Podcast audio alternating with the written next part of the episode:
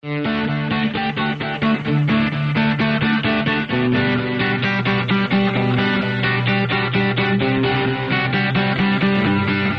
garden help you need.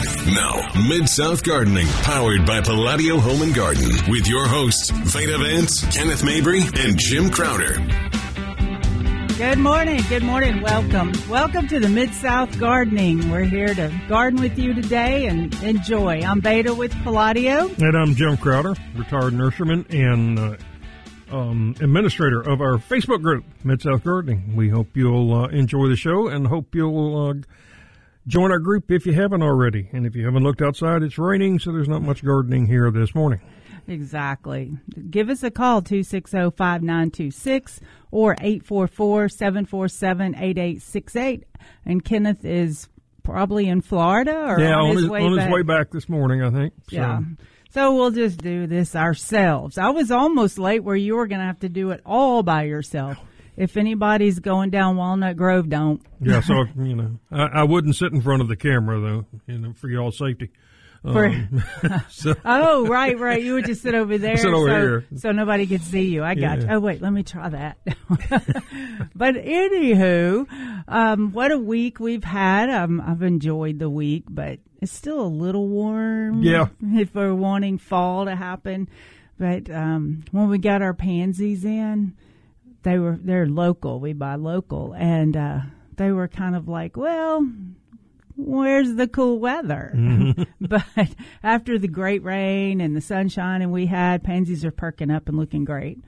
It's kind of, it is. It's time to start with the pansy planting. yep, you know, and it's it's tough because so many of your annuals are just really looking good now after recovering from the heat, and and uh, so they're some of them are at their best. Yeah, you're exactly right. I had a container that I thought, eh, I'm done with this, but I never could get to it to redo it, freshen it up. And then after this week or so, it's beautiful now. It's like, well, that's good. I don't have to do any more work, but I need to take the summer stuff up because it's going to fry. Yeah, you do, and you need to get it quick. You know, um, been a lot of chat this week about the unavailability of bulbs.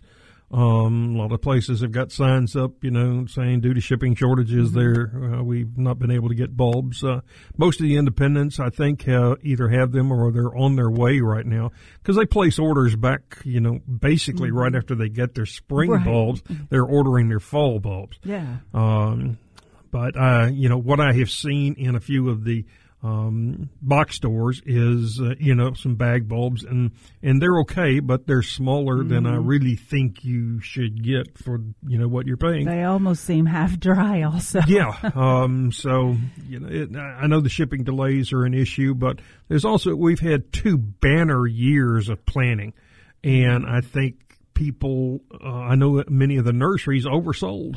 You know, they had a chance to get money for their nursery stock, and so now they don't have a lot of backup stuff. You know, and I expect this next year we're going to have another banner year. You know, Uh, with the gardening and with all. gardening and all aspects of it. People wanting to add bulbs and and they're just it's going to be difficult to find. You know, particularly quality stuff. Right. You know, because uh, you always advocate if you're going to buy a bulb, spend the extra bucks. Mm-hmm. I mean, we're talking about. 30 cents versus 55 cents.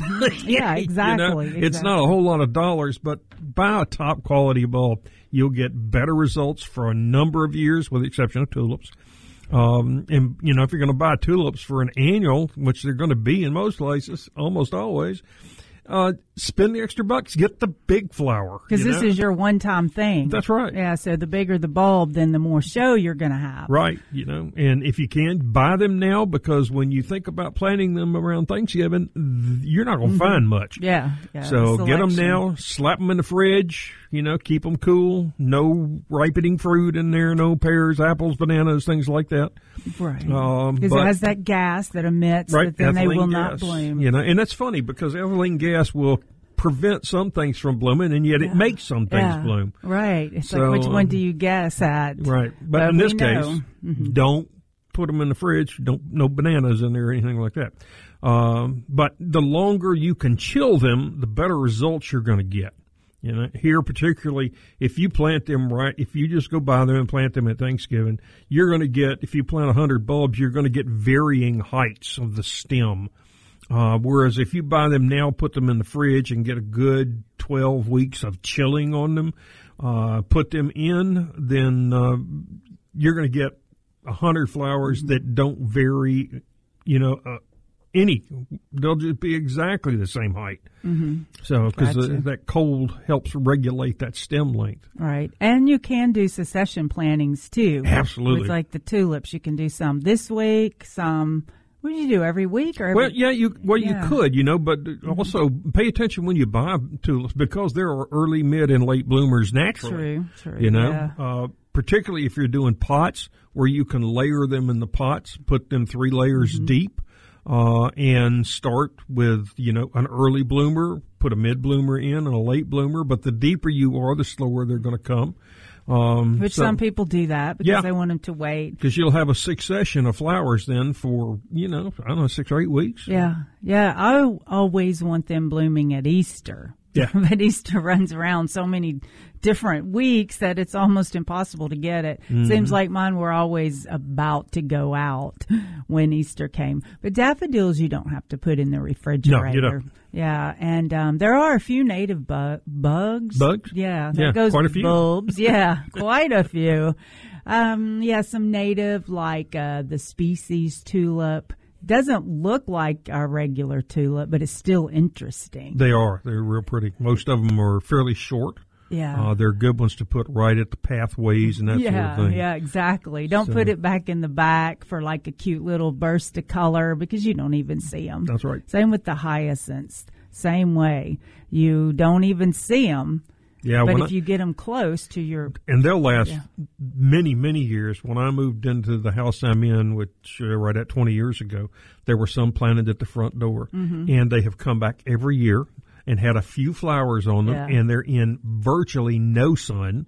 You know, Ah, they are, of course, during the winter, you know, early when they come up, but Mm-hmm. they, you know, most of the summer they're all in shade, but they, uh, they come back every single year. And even just a couple little flowers on them is still fragrant enough for me Mm-hmm. to smell it if I walk out the front door. Yeah, yeah, and they're and they're beautiful, and you can even do and do them for like cut flowers. Yeah. Yeah, that would be a good thing too. Now, do use So- use caution if you're handling Yeah. hyacinths because they're they have an oil on them that uh, most people are allergic to. So you, uh, you end up start itching pretty bad. Yeah, when I heard that, I went, really?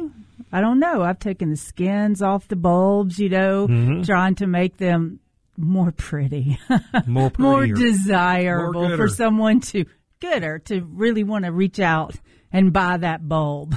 Because bulbs are are kind of um, hard to sell, really, because a lot of people don't want to put something in the ground that they don't see. until next spring. Yeah. I know, and it, it, that's always been tough for bulbs because most people don't think about them until they see them, and then they want them. And of course, you should have planted them four months ago. Yeah. Uh, so, and there's the thing where people do, or growers do have bulbs and um, tulips in pots. You're right. And some people go, well, can I just plant that? But just think a tulip bulb would be dollar fifty, maybe a big one. And then um, if you bought the tulips from a florist, that would be like twelve dollars a tulip. So it's definitely worth planting early because imagine doing twelve dollar tulip all in your in a row, you know, trying to make it look good. So way more expensive that way. And um, what other kind of bulbs do I love? I mean, the tulips and the hyacinths are the ones you refrigerate. Isn't there another one? How about ranunculus? Well, you know, anemones and, and ranunculus are a little hard to do here. Yeah. What I've had best luck with is keeping them in the fridge Mm-hmm. until the ground is extremely cold in January, and then planting them just below the surface. Mm-hmm. Yeah. Uh, and got them to come up and bloom, but you know, I, I've never had them successfully come back. Now, Right. some places that you know our Chattanooga listeners may have a little better success with them. Yeah, because I I've tried and I thought it was really me, and then I heard they didn't do that. That you struggled with them, but for me, just a few little blooms was just worth it to do that. Um, but uh, those native ones. What were we talking about? Bulbs. I looked up and saw something that got my attention and totally forgot what we were talking about. She has so, caught my disease. oh no. You know, I was trying to type in a password here. We had uh, got from uh, one of the producers, and you know, I had to look at it like three times because I couldn't remember what, what it was. I know. So the bad thing is I've done that my entire life. So what's going to happen now? Yeah. we do want to welcome back Claire, our producer this morning. She has uh, she started us years ago. She was our producer, and um, and she's visiting this morning, hopefully permanently. So We uh, try. yeah. We try. Well, I am reckon it's time to go to a break. Okay. Yeah. Well, then we're going to go to a break. We'll be back to answer your questions. You can give us a call here nationwide 844-747-8868. You're listening to KWAM. Call with your garden questions now. 844-747-8868. You're listening to Mid South Gardening.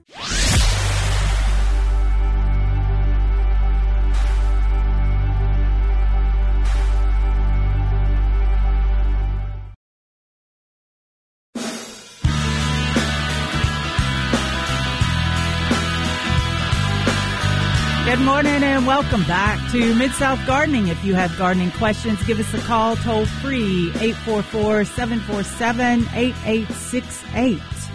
For just joining us this, this morning, um, this program's a little different than a lot. You know, we don't um, we don't sit here and read somebody else's stuff to you. Um, right. Oh, we- what? We don't do what? Yeah, right. She's sitting over looking at her phone. See, I didn't have no cheat sheets on there. Uh, normally we have three people in the studio. Kenneth's on vacation this week, but we are um, just So we get to talk. who have. Yeah, Kenneth, Kenneth has. Um, he is Gift the, of gab. Yes, I thought I'd help you out there. that's a good good way to put it. um, but we the three people have been in this business for over a hundred and something years. We're not really sure about because Mm-hmm. we don't know. Um, we don't know Veda's age, Yeah. um, but Not anyway, uh, but we all started at a young age, and we've been doing this, you know, most of us 30, 40 years or more.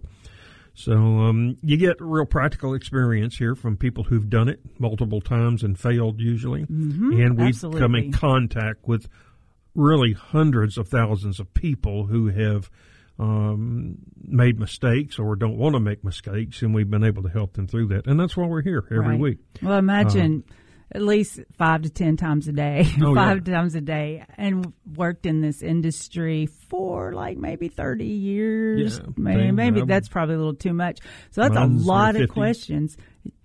So See, anyway, I was speechless. I just went speechless. but the thing was, is I never, I wanted to know deeper into the question. yes, You know, because you learn, you know, real quick, like this is the bug, this is what you kill. But I wanted to learn how to, or what the birds, birds, the bug's whole cycle was. I just wanted to know That's that. right. And that's important, you know. F- Uh, it's not as important for homeowners because if you're going to a professional like us that have been in the industry, we're going to tell you uh, whether directly or not, but we're going to tell you how to do it and when to do it to get the best results. yeah, when to do it's the big thing. That's Yeah. the key. And uh, in targeting a particular type of insecticide with, you know, towards an insect depends on what stage the insect's in. So um, that's stuff that you'll never hear, you know, or we Mm-hmm. usually don't have the hours to sit down and explain it to you. Yeah, Uh, so we give you a brief here. Take this home and spray it. It'll work. yeah, yeah, uh, yeah. Well, just and then so um, oh, we were talking about the bulbs, the daffodils, and all Yeah. that. But the one thing, The seasonal bulbs. the se- yeah, Those are true. really important. Yes, seasonal. Christmas is what the next big bulb phase is, like the amaryllis. You've seen the amaryllis wrapped in um, candle wax, wax, Oh, Yeah. and they actually work great, and they're good gifts, and um, they're just different. But when those first came out, I was thinking, okay, there's no way. But Well, then I you know- thought about it. A bulb stores its energy. Yeah, they you know they've been waxing roses for years uh, to sell them, and it helps Yeah. keep them from dehydrating on the shelf. Basically, Right. that's what it's for. Yeah. Um, So, so this it- one you don't have to find a pretty jar for. You just set it on the counter and move on. That's right. Uh, the paper whites, Yes. those are the ones that uh, that you get two answers. I hate them or I love the smell. And there are a couple different varieties, and some have the long stem, some are a little bit shorter. But you know, I like the long stems because I have this tall vase. It's a round cylinder, and so I plant them in the bottom, and then they grow up, and then the flowers are kind of at the top. But that vase is keeping the um, foliage from falling over. Right. And if yours are falling over, if they're getting too tall, or um, but you can actually shorten them, and, and you do that with a little alcohol. Yeah, Uh, not either- rubbing alcohol. Well, actually, rubbing alcohol will Oh, work. darn! I wanted to have Yeah, an but, excuse to you get the other. Yeah, it gives me a reason to buy the other Right. drinking alcohol. You know.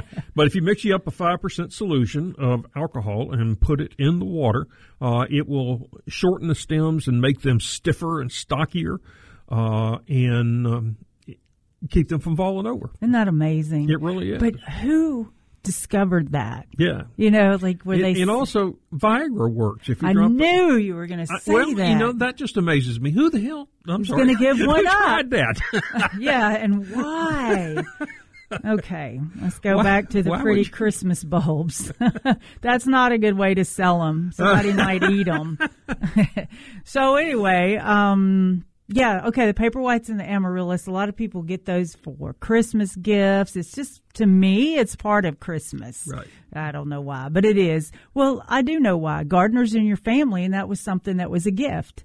And so was a bag of manure as a gift, or at least a gift card. It's Mm-hmm. Yeah. hard to write, wrap a bag of manure. We had uh, there was a, a gentleman who we uh, he's passed away now here in Memphis, uh, Mr. Kirkpatrick, and he had every year a standing order with us.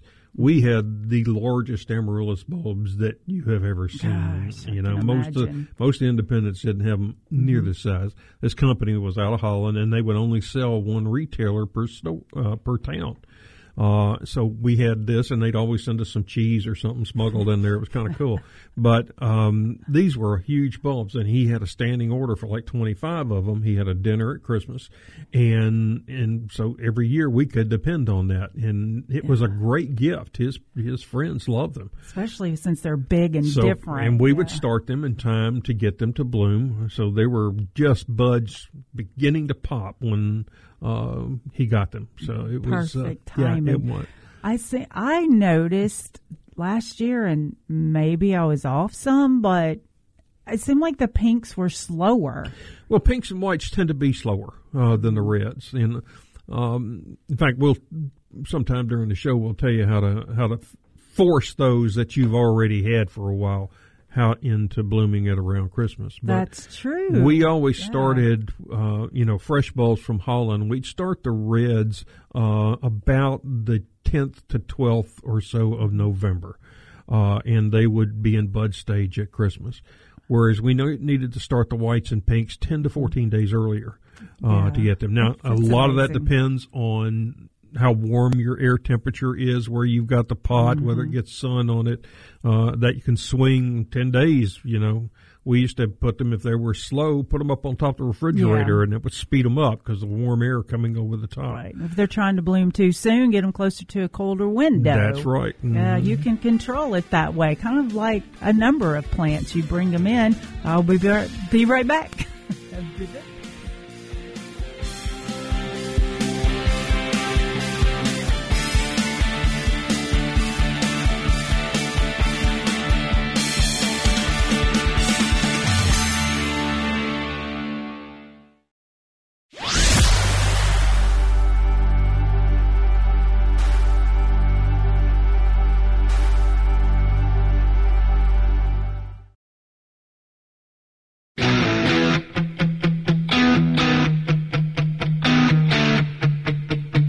morning and welcome back to Mid South Gardening. If you have any gardening questions, give us a call toll free 844 747 8868. And we do have our early bird caller, Jerry. Good morning, Jerry.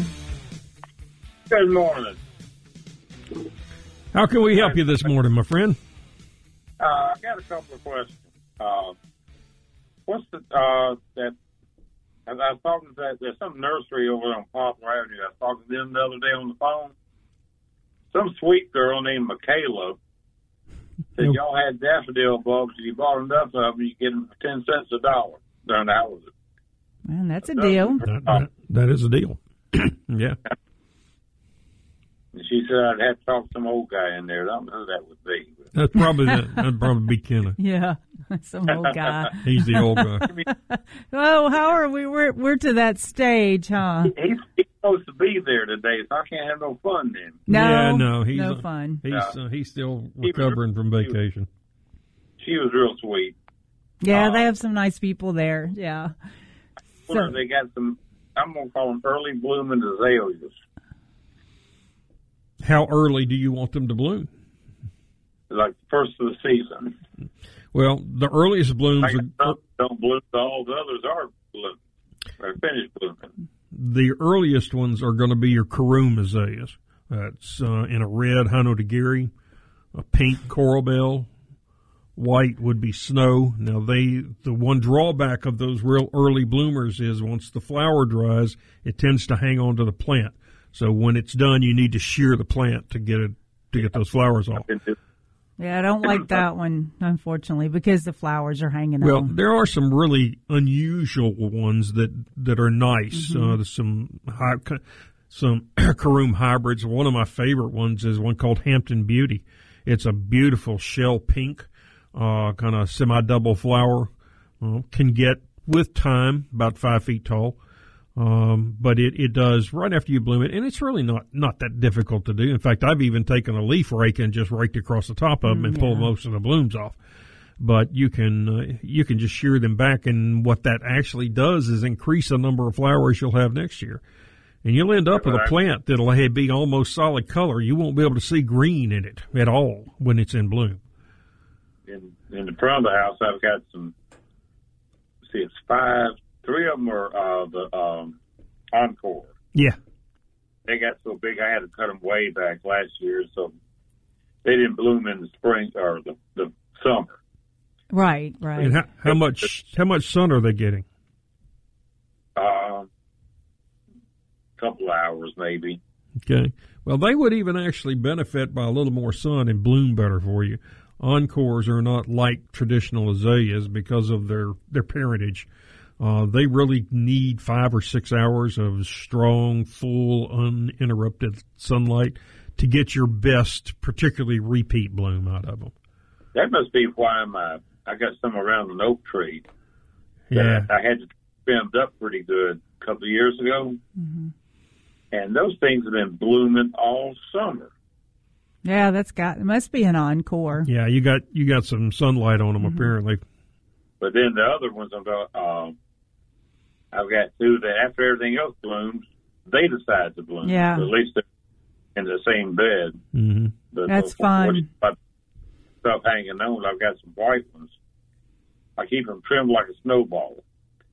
Because they're like a big white snowball when they bloom. hmm The only downside to it is once they bloom, and you know, I, I cut them way back. It look like they're about dead. And then they come back, and by this time of the year, they start to look, you know, they look shaggy out there. But come spring, there'll be a big snowball. Cool. But I, And- I just thinking about it. I need some uh, daffodils. I know this time to wait till Thanksgiving. Yeah, no, you can. You should get them now. Yeah. Yeah. You could actually put them in the ground now, uh, not tulips, but you could put daffodils in. They're going to sprout anyway when we're in warm temperature, but they're not going to bloom they till next spring. Yeah, because it can freeze, and even if the uh, stems are up out of the ground, the foliage, it's okay with daffodils. That's what we did last year. I had my granddaughter plant 50 of them. And Oh, that bet that was a joy for you. It was for me. You know, I didn't have to do it. That's Yeah, that's right, pretty good. exactly. Now either she's going to be a gardener or say, forget about this. That or it's no telling what it actually cost him to get Yeah. those planted. yeah, that's true. hmm So true. It lightened my bill billfold up a little bit. yeah, I figured. But it was so worth it just to watch the cuteness, I'm sure. Yeah, right. boom. So Fantastic. Well, thanks, Jerry. Thanks for the call. You're welcome. And um, yeah, two azaleas because there are azaleas that can bloom so many different seasons now because with the encores, and I think they came out or started being really er- introduced in the early 2000s. and they had that uh, truck that said, "Let me see your bloomers." Mm-hmm. Yeah, and that was a really good marketing strategy. But it was a good one to get your attention because the encores would bloom in spring and in fall or in summer and then fall. Right. But summer not so many blooms. It seems like to me the fall's the most powerful on the Oh, yeah. encores. Yeah. Yeah. And and it will take you probably two full growing seasons for them to understand where they're planted. Okay. Yeah, that makes sense. to get them yeah. to cycle in to where you get the best flowers out Mm-hmm. of them. But you do need to give them a good bit of sun. I, I can show you some that are in full sun. Now, because they're in full sun, some of them are more susceptible to lace bugs. Uh, so you do have to watch that. Mm-hmm. Uh, but uh, they'll they'll tolerate all day sun if that's where you want to put them. Yeah. Bloom their little hearts out. Yeah, that's amazing. So that gives you an azalea that you can use in the sun. And um, with the lace bugs, also, if you've got really good drained soil, you maybe need to bump the water up some. Yes. Because sometimes you're giving the same water to an azalea that a holly gets, and the holly needs almost half of what a, an azalea gets. And then always fertilizer. You know, my thing's earthworm castings or a good mixture that will help them stay, you know, strong and more resistant to lace bug. But no matter what you do, being in that full sun environment, they, they survive it, but sometimes you'll get a little bit here or there. Maybe you could do a systemic in the spring, you know, and that would help cut it back too. Mm-hmm. Right. Cut back the um, Yeah, one mites. application of something like a imidacloprid in the spring, and you're not likely to have any lace bugs. Yeah. So there and so there. and there are great things you can spray too on the lace bugs, but normally I just try to fertilize, increase the water some. But I have sprayed neem and had pretty good results, but you got to spray it pretty good. And like Jim says, you need to walk around with that pump up sprayer and shake it. Yeah, and you need to, you know, neem works really best at killing insects when it actually gets on them. Right. So things like um, lace bugs, white flies are a little more difficult to control with neem just because they fly away. Right. So I'm know? trying to, I'm actually trying to take that, the oil of the neem and, and get them when they're flying Right. away. I'm trying to spray them and make them heavy and fall. Because they they have a piercing mouth part, they penetrate just a very tiny little amount of tissue. So if you've sprayed them with a traditional insecticide, um, they may not get enough to kill them. So that's why systemics work so well. It's inside the plant, and then when they suck on the plant juices, they die. So, and you have to rethink, you know, with whiteflies, and particularly this year, they seem to be really bad. Um, you're protecting the plant, not so much killing the insect. Because if you kill them all right now, every one of them in your yard's dead in 20 minutes, they're back. Right. You got some coming from your neighbors. Yeah. So you want to think about protect the plant, and then you don't worry if you see a few of them. Your plant's okay. Yeah. Because, you know, insects are, are really designed to uh, eradicate things that are under stress or not in a, a good place. So they're, you know, imagine if there was no insects to devour things that are stressed out. We'd, we'd just have a bunch of half-eaten shrubs. Well, You'd have no birds. You'd have nothing without This the is true. No birds, no lacebug.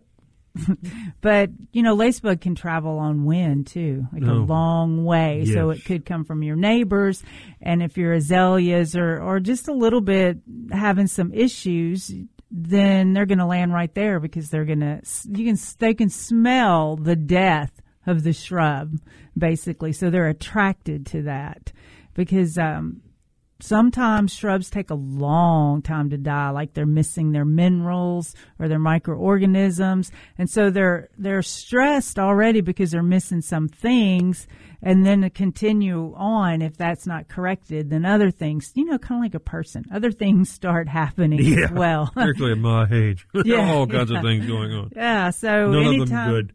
yeah well you just need some compost drink some of that compost tea Yeah, thank you very much. Okay, we're going to take a quick break here. We'll be back in just a minute. This is Mid South Gardening. You're listening to Mid South Gardening.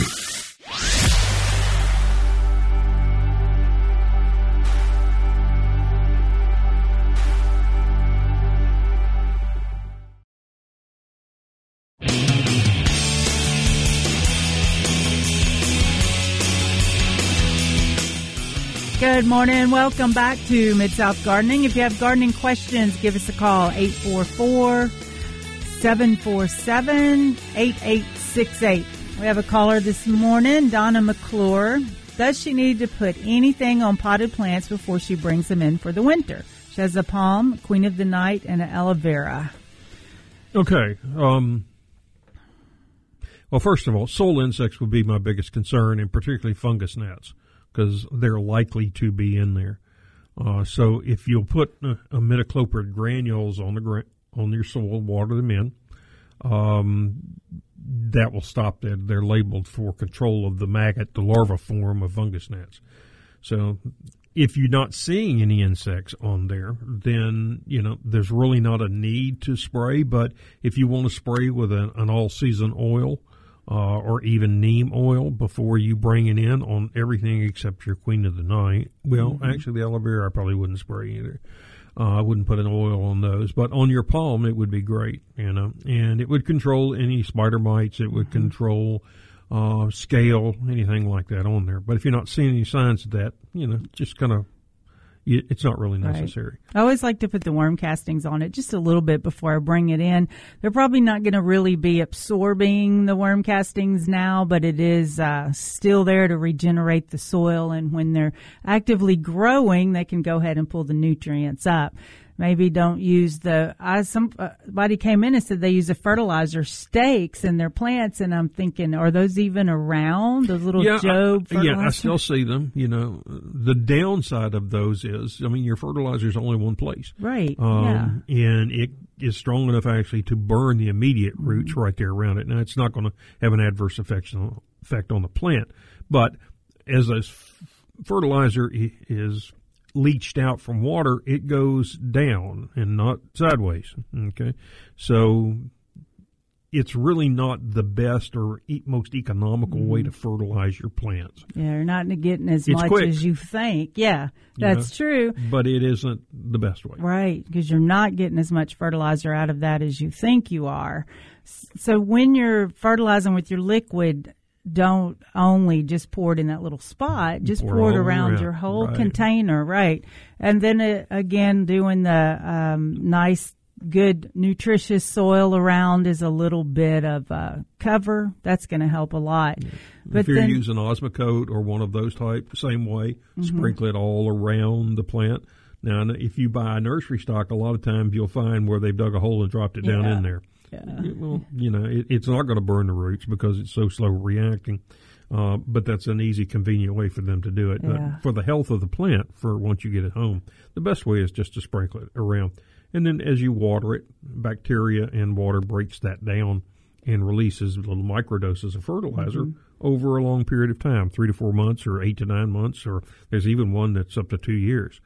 Uh, I use little Agriform tablets uh, in my water gardens. So mm-hmm. occasionally I'll take those and smash them up and just sprinkle them on top of the pots. Um, and and it does. It feeds for about two years. So that's just a little bit of fertilizer, just enough to keep them healthy. and the um, Agriform has some uh, natural stuff in it. it. Well, it's also got the micronutrients in that's it. right. Yeah. yeah. and that's one of the important, very important things. And your your plants and all do, do have to have soil that's alive to be able to help process any type of fertilizer, whether it's organic or mm-hmm. synthetic. So you do need your soil alive, and, and like if you've got straight peat moss, then that's not a live soil. You know, it doesn't have the whole soil web in it. You need to get microbes in there. Yeah. so many of your good quality products now, like Veda sells the the uh, Big Bloom and those yeah, type products, Farm. have a uh, world of microbes in there ready to to work in your soil. It's real critical on houseplants um, mm-hmm. that you do that because everything, every you're watering, everything's going right out the yeah. bottom. Right, you know? right. And if you see indentions in the soil where you're watering, it's kind of compacting that. So maybe loosen it up. You could add some good compost to it and start watering around it instead of one little thing. But you said that the insects and house plants, you would be more concerned over the ones in the soil. Mm-hmm. Well, let me tell you, you're totally right. Let me tell you. Okay. Mark this day down on the calendar. I said you're totally right. I've experienced this issue. For instance, Uh, had two pots of Schefflera by the front door under the lights. So what what are attracted June bugs? So they laid their eggs in the soil. So we brought all our containers of, of flowers and, and houseplants inside. Went to uh, that time we were in Texas. Went to Tennessee, and for Christmas came back, and there was all these squiggly things in my rug, and I'm like, what made all those squiggly paths in my rug? This is so bizarre. And I started looking and looking, and the June bugs hatched out of the pots, and they were all in my rug, all everywhere. Oh, freaky. It was freaky. So maybe if I had to put something in the soil, that wouldn't happen. And I probably just freaked half the people out, and they're just now, not where else gonna. would you get information like that except on this program? That's right. It was truly interesting. How to kill June bugs in your carpet. Because I went to science fiction immediately. you know, immediately science fiction. And then when I got out of that and started investigating, June bugs. Um, so anyway, maybe treat your soil a little bit. Stir it around even. Stir it around and leave it out a little bit and, and uh, birds might get some of Yeah, the and imidacloprid is extremely safe for mammals, so you don't have to worry about your pets, Yeah. um, people, kids, things like that, putting it in the soil. Uh, it's it's really considered non-toxic to mammals, uh, so it's it's a great product to do that with, and it comes in a liquid or a granule. But I like to use a granule to sprinkle Mm-hmm. it on top, and sometimes I'll put for decoration just a little bark on top of the plants. Right. And, uh, of course. Oh, you know, praying mantises are out and big and They beautiful. are. So when you're pruning, be careful. I was right in the middle of a clip and there was a four inch praying mantis that just looked like the daylily bloom. Mm-hmm. And I almost got that thing. That would have been horrible. All right. Well, we're fixing to head out for a break. So we are going to tell you, give us a call at 844-747-8868. Or you can call locally at 901 260 5926. This is KWAM Mid South Gardening. Bye. But um, back to the no uh, stretching it out. psych. I got all nervous. Uh, yeah. So, anywho, I would say the moral of this story is check your soil before you take them in, or you come back and there's going to be science fiction happening in your house. So, we're going to head out, and we'll see you in a minute.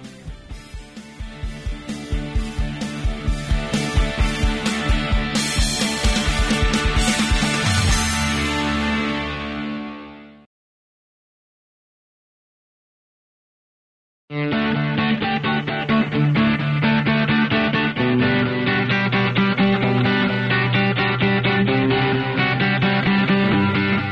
garden help you need.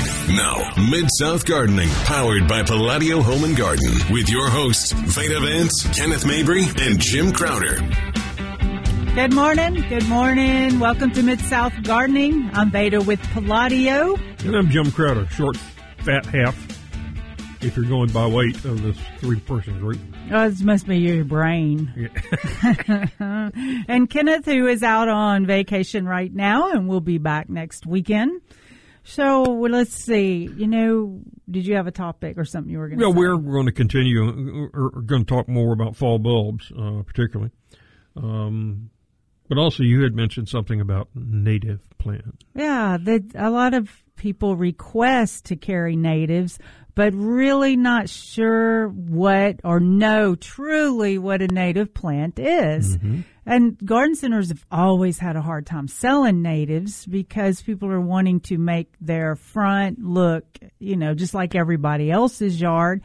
Or when they're working natives in the backyard, they're either really big or they just don't fit your whole theme. But I mean, it's still good to, to pick some out and put around.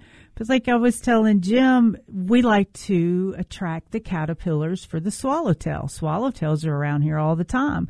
But there, the whole theory is on, on natives is if you have natives, then you're feeding the insects that are actually here in our native area. But parsley is not native. But we plant it everywhere to get the swallowtails. So sometimes you've got to broaden your idea of a native. Yeah, technically a native is any plant that was here before the Europeans came to this country. Yeah, and that's a Back- while. Right, back, you know, 500, 600 years Wasn't ago. that just corn? Uh, yeah, pretty much. Uh, but you know, some natives are not something that you want in your garden. Uh, they can be very aggressive. Um, Oh yeah, how many of you want to plant poison ivy? Right. It has big, beautiful foliage. Great, colorful foliage and fall, pretty red berries. You Great know, ground cover. Most people don't really want that. That's so, native. Um, yeah, in planting native vine. planting non-natives, okay, there are lots of our native insects that will feed on those. There's nothing Yeah. wrong with planting a tropical um, uh, blood blood flower, Asclepias, Asclepias. Oh, uh, the you butterfly know, weed. Butterfly weed, Yeah. because uh, they'll feed on that. You know, they just it won't winter here, but there's Yeah. nothing wrong with planting that. Yeah, because it's so beneficial to the butterflies anyway, and it's something fun to watch, especially when they set their pods and then this pod's open and there's that pretty little fluffy seed that, that blows through the wind. It's just it's a good thing if you have kids or grandkids to plant that just for the um, excitement. The whole year it's got something different going on. So you know, uh, some people want to be a hundred percent native, and that's fine. That's what you want. But you know, don't, but you know, I've when people drive it. down the road here and they see stuff growing in the ditch, that's a lot of native stuff. You know, Mm-hmm. there's some non-natives in there too, but that's a lot of native stuff. And there's not, at least here around Memphis, there's nothing that really wows you when you go Mm-hmm. down. You know, so people want things that give them that wow. You know, Yes, and a I- lot of that's tropical, a lot of Yeah. that's non-native. You know, um, And we know insects eat those. right. Yeah, I know someone that had a native front yard, and the city kept telling her to go by and mow. Yeah. Mhm. and and like the natives to us are like what you said in the ditches and the and the pastures, and they bloom. A lot of them bloom pretty, but it was impossible to keep a native under control and looking good. You know, because under this, that definition Yeah, of under good, that- you know, yeah. the homeowners association definition of good. right it was not good but this literally did look like a pasture out in the front Mm-hmm. yard but if somebody that knows about it sees the beauty in it but Mm-hmm. most people aren't but we're not saying don't plant natives but just learn a little more into what really is a native Mm-hmm. because i think um, things that like a Fothogaria, the button bush. Does that Um, have the buttons? No, that yeah, yeah, the Fothogaria. Did I say that right? I'm sure I didn't. Yeah, I always call it Father Gillo. Oh yeah, there's there is an L in there, but uh, it's the button bush. The other one you said that one's native. Yes, absolutely. But Cephalanthus, yeah. yeah. And there's some nice cultivars of that. I've got one called Sugar Shack, which is a dwarf version. Aw. Oh, it's beautiful, you know. Yeah. Uh, Okay, so that'd talk about a it. butterfly magnet. It is. yeah. That would so be worth it because it's small. Yeah, and I've got the standard one. I have a place Mm-hmm. in the back corner of my yard where water collects from what the neighbors did to their yard. Um, so to help dry that out, I planted one in there because it will really it will grow in four feet of water. Mm-hmm. It is that tolerant of water, which most plants aren't. Yeah. Uh, so it's good. Has a very massive fibrous root system that helps dry that soil out. Yeah, because I see them planted by lakes Yeah. or ponds growing right on that uh, edge of the um, soil and the water. Mm-hmm. And I keep mine cut off on the backside because I see, nei- yeah. neighbors don't like it infringing on their airspace. So uh, I keep it trimmed off as best as I can. Yeah, let's see what else is a, a native. You know, there's like creeping. Oh, I know a native that everybody sprays weed killer on. The violets, Oh. the wood violets. Wild Those are just as yeah. native as beautiful. and so many different colors. That's amazing You too. know, yeah. We lived in a house when Carol and I first got married over on Jackson Avenue that was built around just after the turn of the century. That's the from 1800 to 1900, uh, and it was uh, uh, it had at least a dozen different variations of those violets as far as solid purple, some striped, Some had tinges of yellow in them, a Oh, pink one. Beautiful. You know, and I'm sure they weren't deliberately planted. They were just when all that area was just pasture. It was, you know, they were in there. That's amazing. All the different colors in nature. And now we're just seeing the blues, the purples. Yeah, I've got two I know of in my yard, Mm-hmm. uh, a blue, and then I've got one that's got some white in it. Uh, and I leave one every now and then. I don't take them all out. yeah. I leave them in the flower beds because I do like that little extra color. Mm-hmm. And it is an, an early season uh, pollinator. I mean, I mean, flowering plant. So you've got something for your pollinators to feed on early in the season, like we used to have clover all in our yards. you know, Yeah. until we decided we didn't want it there. Right. You know, the clover thing that can get me going. What, but I've seen now wood violets that are two, I mean, what is that? Six inches, eight inches tall and their foliage is really big. Yeah. And they, Mhm. they, uh, don't spread. Yeah. They're, they just clump. But I've never seen it in bloom. I think I'm already, always at that garden the wrong time. Mm-hmm. But that's something I think we got it at the Botanic Gardens. And you may have. I grew some varieties of wild violets when I was there, Yeah. or cultivars of, of them. Uh, also did at uh, Dan West previously. Mm-hmm. We we always grew it about one species because it's not something that sells itself unless it's in color. Right. You know, No people bloom, look at no it. room. That's it. you know, that's the philosophy of most box stores: no bloom, no room. yeah. Because color sells. It does. Right, right. You have to kind of um, explain or educate more when you have the perennials that aren't blooming, but we get them in before they bloom so they can bloom in your yard. Mm-hmm. Like mums, you know, we get them in before they're blooming so they can bloom in your yard. And it, sometimes you can find things blooming, but they're on the downside of it. Yeah. So I always say, get them before they're blooming. Let them bloom there instead of the garden center. Yeah, but you know, this time of year, as we go into fall, you can get some pretty good deals on perennials at some of the independent garden centers because they're about, the tops are about to die off, Mm-hmm. and really all you're after is the roots. Yeah, You know? yeah, yeah. Remember uh, planting like fifty pots with it didn't look there was no no foliage on the top, so it just looks like we're planting a, a bunch of uh, dirt in a pot. Right. But then they come up gorgeous. It's hard to envision. It's really hard to help someone have the faith that those four hundred dollars worth of uh, soil that you just planted is going to come up and be beautiful. That's like entire perennial garden. I would have to have some evergreen things spotted out through my perennial garden. Oh my goodness! Unless it was smaller, but like right now, the uh, Russian sage is blooming so pretty. Coneflowers are still blooming really the lavender's still blooming. Yeah. Uh, oh, I finally have the phenomenal lavender. Mhm. And and dahlias are coming in big time right now. Gosh, they're so pretty. Yeah. You know, I love the dahlias that here in Memphis. You know, they're just beautiful and the little ones bloom and, and you kind of got to work on them some to make them bloom. But I thought, you know, we're really succeeding with the dahlias. Then I went to California and there's a pasture of dahlias, every color, every size bloom, every texture. So I come back to Memphis and I look at my poor little dahlias now and I'm like, well, you know, we're trying. See, that's a firm belief of mine. The West Coast was for plants, not for people. There you go. yeah, that's so true. Oh, I just would have loved. I just want to see that dahlia bed again. Well, we're going to run to a break, so Yeah, give after us the break, a call. we'll take your questions. Yeah, please call us. Uh, nationwide, 844-747-8868. Locally, 901-260-5926. This is Mid-South Gardening. Call and talk with Jim, Veda, and Ken now. 844-747-8868. This is Mid-South Gardening.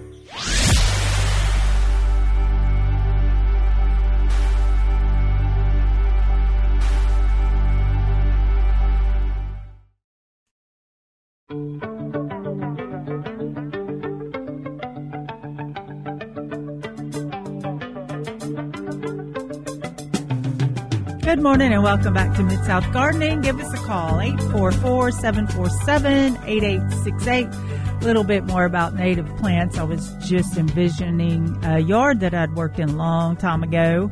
Um, Martine A lot of y'all probably know Martine her. Mathinger. Yeah. Yeah. And so she gave me tours of, of her garden with all the natives, but she also said, Oh my word, I'm so tired. They're just seeding everywhere. They're growing everywhere, like the Baptisia. Yeah. She had that everywhere. It's gorgeous foliage. It blooms so but she also pretty. had uh, five leaf akebia there too, though, because it had. It, we talked about it a number of times how it uh, overtook Mm-hmm. Oh, yeah. her area. Yes. Oh my word! We had another house that we worked on in the five leaf akebia. Just every time it's growing up in the Japanese maples Yeah. and I all call that. it affectionately little leaf kudzu. Yeah. is that could- one native? Huh? Not the kudzu. We know that Yeah, one's no. native. I didn't think that I don't- I don't believe akebia is, but I'd have to check that. and uh, cone flowers are native because sometimes we consider natives things that didn't start here, but they acclimated really well. Yeah, well, we have a native, the Tennessee coneflower, Echinacea tennesseensis. Oh, Is a native. Okay, yeah. And then when you're getting the hybrids off of the natives Yeah, and all Rocky Top is a selection of uh, of, Rocky Top. of uh, that particular echinacea. Oh, Rocky Top. Okay, let's see. The Coreopsis. There's a number of different ones off of that. This is the, the bigger foliage Coreopsis. I know daylilies because, you know, people call them ditch lilies. Yeah, Yeah, and I've, at first, um, when I was early on in the garden center, was trying to sell daylilies, and the lady says, "I don't want any ditch lilies." and I thought, this is some of the most beautiful things that I saw in uh, the country was the ditch lilies. But now we're all the way up to ever are blooming daylilies in the summer, where they constantly rebloom. I wouldn't say constantly, but they do rebloom in the summer. A sassafras tree. Oh, I have a seedling that's come up in my yard. I'm so excited. Oh, wow, a seedling? Yeah. It? Yeah, I don't know where it came from, but it popped up, and I'm just uh, so happy that it's there. It's such it's so neat foliage. Mm-hmm. It's really a neat thing. And um, what about? Oh, let's see the little Henry Itea. So Yeah, Itea got, Virginia, Little yeah. Henry, yeah. So here we go. There's one. Didn't they hybridize a smaller one that doesn't spread? Well, Little Henry is the one that is smaller, Okay. but it still spreads. I had one in my oh. yard, and I finally had to take it out. Yeah. It just because it spreads so much, it doesn't lend itself to smaller gardens like mine is. No, and it's and it's really colorful plant in the fall. Year and it's got round. neat blooms, neat mm. blooms. But you know, here's the thing: we did have a yard that had all these things I'm listing, and we had to come back constantly just to keep the natives in control, Right. So it didn't take off the whole thing. Uh, But you know, like a southern magnolia, um, serviceberry, Yep. serviceberry native. Yep. Uh, oh, the sumac. Oh yeah. But there's all those new ones like Black Lace and that one that's Chartreuse that I couldn't get any of them this year. But uh, that's a native that I would go with just because it's a fun foliage texture. Now, it did not grow like as aggressive as our regular sumac. No, not like the one, the staghorn that you see along as Yeah. you know. But I, I've, I've always enjoyed the staghorn because that was the first thing to turn red along the ditches. You know, Yeah. Mm-hmm. right at the edge of the woodlands, and that was the that was the sign that fall is Yeah. here. I've, Yeah. I haven't went down a road with a lot of country lately. I haven't noticed if that's happening. Plus, the uh, seed heads on them, the big pods, are really beautiful and great to use in floral design, floral displays. So you can go with that. And then um, the nine bark. Is that one native? I hear some people say it is. Uh, is. it and is- yeah, it's considered native, and you know, I, I have to agree with something that Michael Dirr said in his book. Mm-hmm. He uh, went to um, a university here in Tennessee that, or no, it was in Wisconsin, I believe it was, where they had literally a hundred or so varieties of nine bark. Amazing. And he said, after looking at them all, I have about decided that anything is better than a nine bark.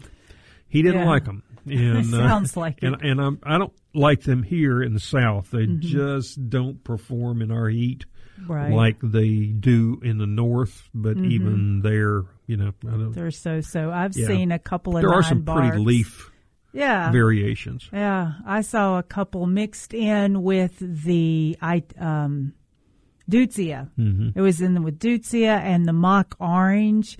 These are awesome looking plants, but I saw some in there. And if I was going to plant a couple of nine barks, I would have to use something that had different texture and different color Yeah. to make the nine bark show up more. So it still looks pretty good. It's just The, not uh, looking like it does in its the- best area. if any of you have been to Memphis or in this area, you're familiar with the Sears Crosstown building, which is a huge monument that used to be a Sears distribution yeah. center. Uh, that's been turned into apartments and compla and businesses and that sort of thing. It's really quite neat. But they planted the whole thing in native I originally, that. Ooh, and it was um, you know on the north side of the garage in the shade that never gets sun. They planted grasses saw it. and they just didn't look good. So I noticed here lately they have removed those and they've replaced them with uh, viburnum um, chindo. Oh, good. So they much better plant. Uh-huh. You know, Isn't that so going to get so? Oh, it's in that. It's in the garage. Right, It can get yeah. as big as it wants right there. Yeah. Mm-hmm. Uh, so, but it's on the north side and it's just happy as it can be. Yeah, so it was too shaded for ornamental grasses, Right. Because they're great. and they had they planted beautiful ornamental grasses, but in front of all the restaurants. So they're on the old loading dock, so you Yeah. couldn't see the restaurants. So they keep it cut down to stubs all the time. So natives are great, but you got to use them properly. You know, they picked the wrong ones when they planted this. Mm-hmm. Yeah. Um. So Right. If you plant a, a holly in the wrong place, you can kind of prune it up, and it still works Right. and looks nice. But you just can't prune up. Right. natives. And ornamental grasses, particularly if they get shaded, just fall apart. They just open Yeah, up they and look do. terrible. Oh So- my goodness! And I'm loving the ornamental grasses right now. All the different types Oh, of seed. Yeah, the pink muhly. I think I, I saw Yeah. down at uh, a um, winery in Georgia. They just had a hill of it that was spectacular. Fantastic! Oh my goodness! We'll be right back.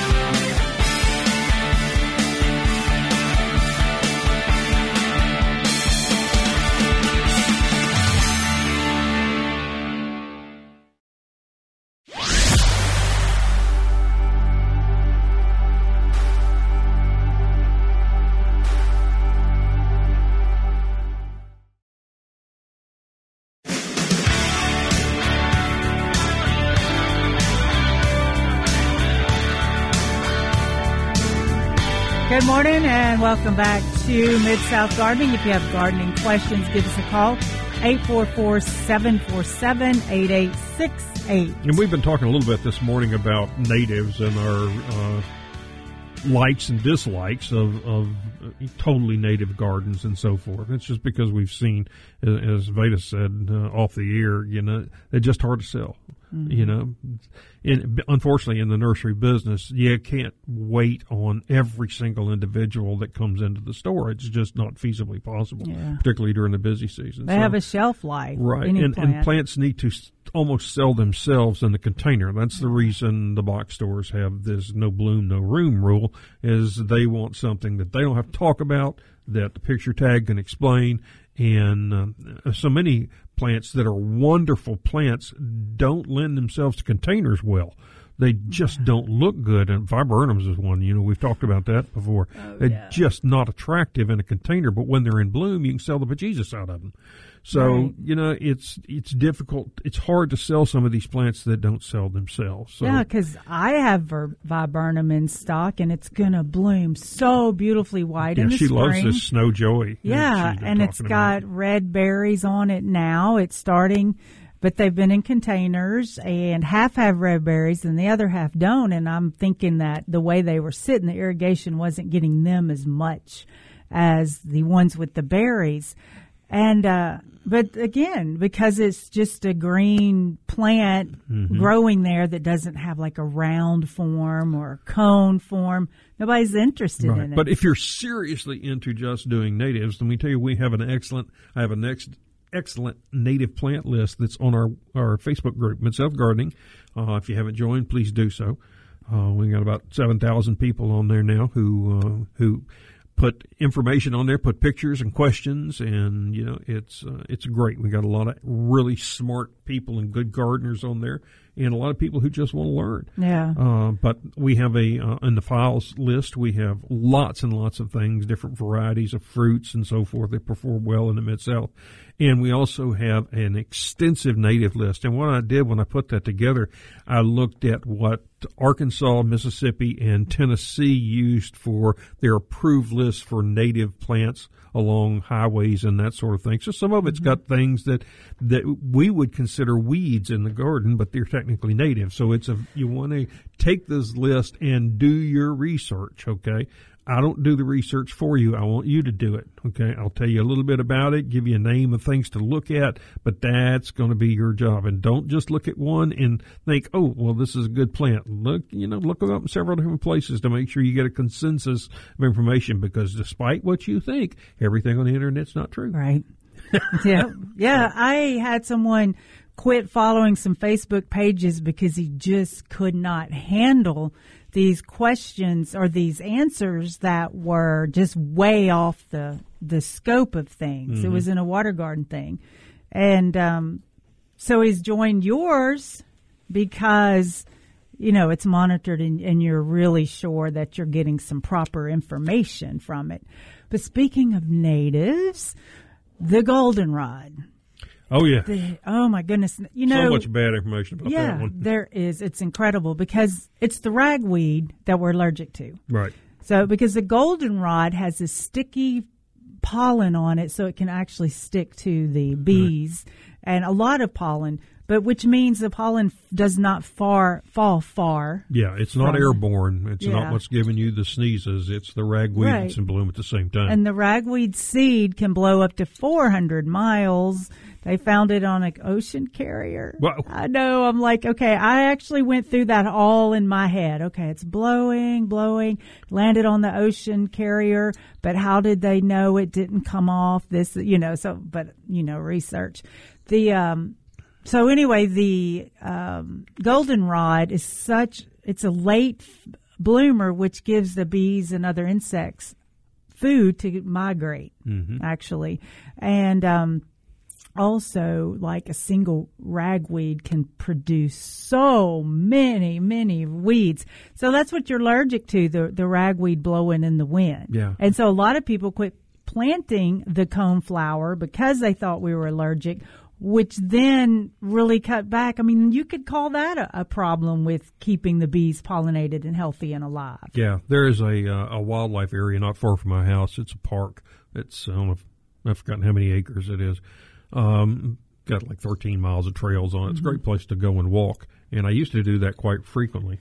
Um, but in the what appears to be the darkest area in the canopy, there is a forest of large leaf ragweed. It's taller than I am, and I mean, if it weren't for the path, you'd have to fight your oh way through run it. through that I know it's just it's amazing that it grows in that much shade, but it, Yeah. you know So that's a native. Yeah, that's ragweed's a native. and one thing that was interesting is how a lot of our plants, as the season progresses, our light becomes less. So the some of our plants, just you can tell, like especially annuals and all that, you can tell they start declining. One reason, you know, was because of less light. But the thing that stimulates the goldenrod to bloom is the light change. Right. The length of the night, particularly, is instrumental in a lot of things blooming. Mums, particularly. Yeah. If you take value two mums, okay, plant them in ground, enjoy them this year, but plant one on the front side of your house and one on the back side of your house. They will not bloom at the same time next year Yeah. because of the way you've got them positioned. So it's um, it's really kind of interesting. I've had them bloom as early as June, you know, Mm, yeah. by planting them where they get uh, a lot of late afternoon shade. Uh, so it makes them think the night's longer. Oh, wow, yeah. That's what kicks them into bloom. Or you can put them under, they can be, haven't bloomed yet, but you can put them under light 24 hours. Oh, yeah. Because, well, you get light in the day and then you've got your porch lights on at night. That disrupts the blooms. Oh, yeah. A lot of plants won't tolerate that either. You've got things like dwarf Alberta spruces I have seen go backwards from being near a gas light during the night where it's planted by the oh. front door and that side of it will eventually shed off. Yeah, Uh, it can't cool down. No, well, and they ne- they have to have that period of darkness, and Oh, which for them is quite long, Mm-hmm. you know, in the wintertime. So you know, it's um, Well, here's the thing with the dwarf Alberta spruce. first beware buying anything that has the word Colorado, Yeah. Alaskan, Canadian, anything, Yeah. anything refers to mountains. Winter. Yeah, except beware for, here in Memphis. except for the camellias. Don't they have the ones that are hardy for the winter that they hybridize? Do Oh they yeah, have the winter? yeah the winter star hybrids. Yeah. Yeah, now those are that's the camellias are southern plants. You know, Yeah. we've had those in the south for years. oh like southern. camellias. we were trying to order some uh, fire pits and from this uh, man in the north and he was just just calling are you ready? Are you ready? And i'm like finally i said look we're in the south and we do everything slow here. That's so right. just hang on a minute. We think slower, we talk slower. You know, that's It's- all right. that's all right. And oh you know what else that's native? Now listen. See if i can say it. Humanure humanure humanure human manure What is that you're saying? it's i can't believe this it's human manure and they're calling it human manure. and um i know it's for sale in even small bags now we know Milorganite's like that i, I was going to research. But it's cooked three or four Yeah. times in the process. yeah, so I. I haven't got to. Um, I, that just caught my eye, and I thought, no, I'm not putting that on my shelf. Um, it's just know, that's what it was called. No, that's getting a little too native. Yeah, because I mean the Milorganite's like that, but like you said, it's fired really hot. It gets Yeah. bakes all the minerals out It and all of through that. several cooking processes to make it the way that it is. It's you know very safe for your your garden, your vegetable garden, whatever. Wouldn't you call that like a really slow release? Yeah, extremely slow Yeah. release. So Yeah. it's uh it's really good. Somebody texted in and said her goldenrod's blooming and it's beautiful. Yes, and they I'm are spectacular right now. Yeah, well, I remember trying to sell it in the garden center, and Mm-hmm. everybody was like, "No, why would you sneeze sneeze something? Sell something you're allergic to." Yeah, yeah, and there's some really cool dwarf ones that only get like 18 inches tall. So I mean, you that works. yeah, you don't have to have one. There's a there's a goldenrod for any garden really, Yeah. and there's some that get really big.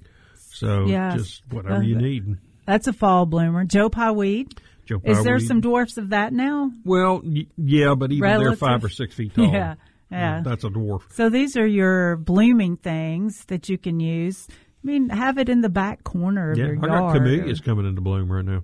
Oh, Yeah, that's right, it's time. It's time. It's time. I'm hoping my camellias get here soon. I had a hard time finding them. Yeah, Well, actually, it's it's tough. It's been tough on nurserymen to find stuff because we've had two extremely good years. Mm-hmm. Well, with people staying home, they've decided to fix up their yards Yeah. and started vegetable gardening uh, and doing things that they just never thought they had time to do in the past. And they find it out they like it. Yeah, yeah. Now, some people said that everybody was going to start with house plants, and then they were going to say forget about it. You know, after this all stops and or slows down. But no, everybody that comes in says I'm addicted. Uh, Yeah, it is. You know, I mean, I have all the plants that I could possibly need. You know, but every Mm-hmm. time I go into Kroger and they have these little displays of little tiny succulents and stuff, I have to look at them. Right. Yeah, and I even bought look. one last week. Oh, oh, you did, huh? I've been, I had been wanting a fishbone cactus, and they had one, and I oh, how You just cool! Well, that's another thing. Sometimes independents have a hard time getting stuff at the box stores because they soak it all up. Yes, that's absolutely true. It's just it's just bizarre how the whole industry switched around. Yeah. From you know you just go to independent to get what you need. Uh, that's just where you go to garden. And Yeah, if you want advice, though, that's where you want to go. yeah, that's absolutely. Because you know maybe you don't need so much advice on a cactus. Yeah, but I, you Yeah. know, we used to have customers come in and we talk to them, tell them what to use, and they take a picture of it so they could go find it somewhere know. else. Oh, can I just buy that at? Yeah. no, how about here? Because you're here. Can I get that at Walmart? Well, But you know, I don't know. if you're a gardener, you can find some good stuff because you can discern Yeah. between what what works and not. But anyway, we all like to garden, so wherever Mm-hmm. you can get it. Well, we're going to take a break. We're going to be back here in just a second. Mid South Gardening. Give us a call 844 747 8868. This is Mid South Gardening.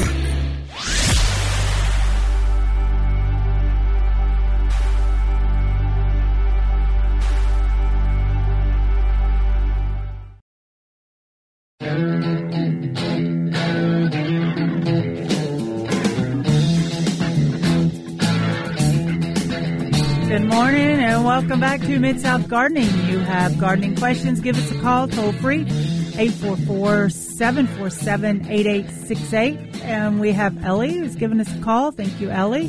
Good morning.